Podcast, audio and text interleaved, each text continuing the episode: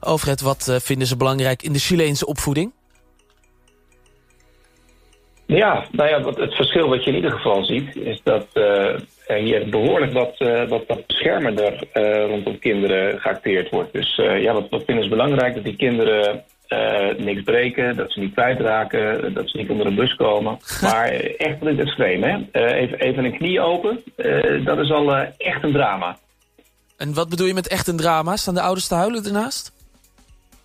Nou, eh, ten eerste, als het gebeurt, dan, uh, nou, dan hoef je nog net niet uh, met de ambulance naar het ziekenhuis. Maar uh, dan staan er inderdaad wel meteen vijf man omheen.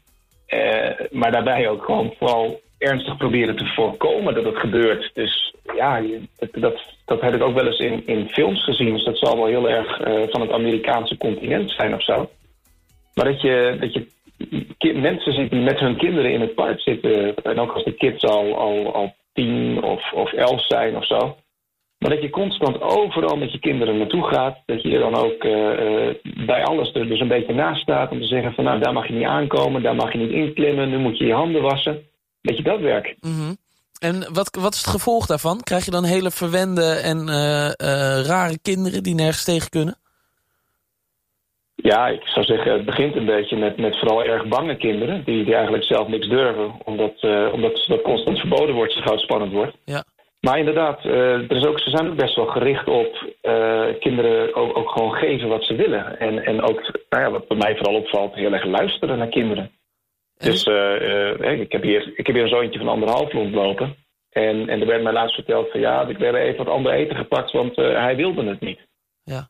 denk ik, nou, op die leeftijd, wat, wat hij wil eten, dat is wat de pot schaft. En als het tijd is om te slapen, dan zullen we zien of hij slaapt. Maar hij gaat in ieder geval naar bed. Ja.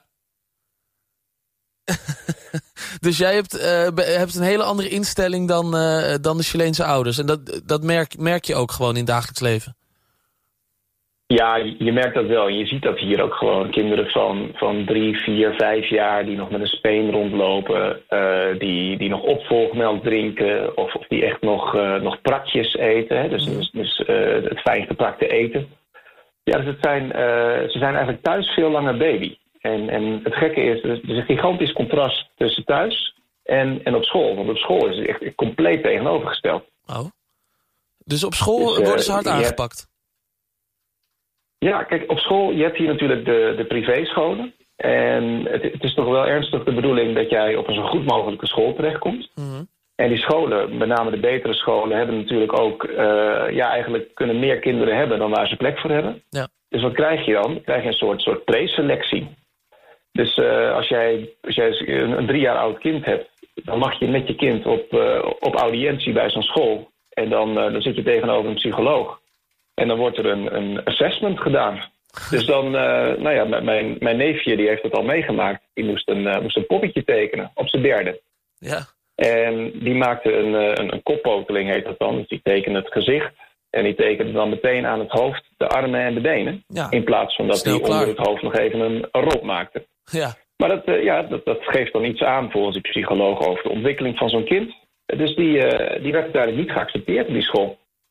Oh ja, joh. En ja, dat is natuurlijk, natuurlijk bizar dat je op zo'n leeftijd al moet, moet presteren. En, en, daar zijn die ouders er natuurlijk ook heftig op gericht. Ja. Nou ja, het, het, het, het meest bizarre geval was dus dat je hier nu zelfs een soort, dat noemen ze dan een, een, een instituto, dus een pre-universitario hebben ze hier. Dat is als je naar de universiteit gaat en je wilt bij een goede universiteit binnenkomen, dan ga je eerst nog naar zo'n instituut en dan word je een beetje bijgespijkerd. Ja.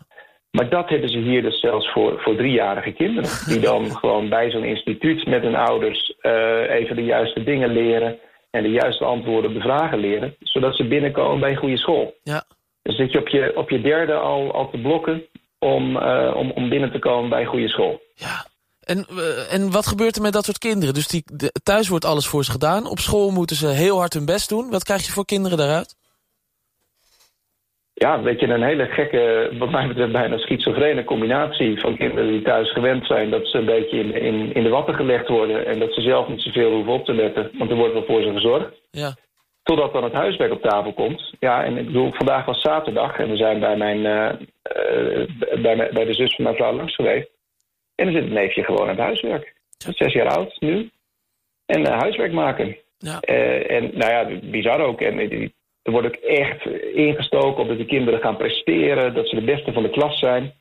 Dus uh, ja, je hebt hier ook voldoende WhatsApp-groepen van alle ouders van een klas. En dan worden de taken verdeeld. En dan gaan de ouders even de samenvattingen schrijven van de boeken. Zodat de kids echt kunnen gaan uitblinken. Maar het is dus zo dat als je een kind hebt in Chili, dan uh, dat is geen uh, parttime job. Daar moet je zeg maar wel de hele dag mee bezig zijn als ik dat zo hoor. Want je bent dus uh, prakjes aan het maken, samenvattingen aan het typen als ze wat ouder zijn. Ja, je moet de privé de hele dag achteraan lopen. En, en als ze dan s'avonds slapen, kun je de samenvatting van hun, van, van hun huiswerk gaan maken. Ja, wauw.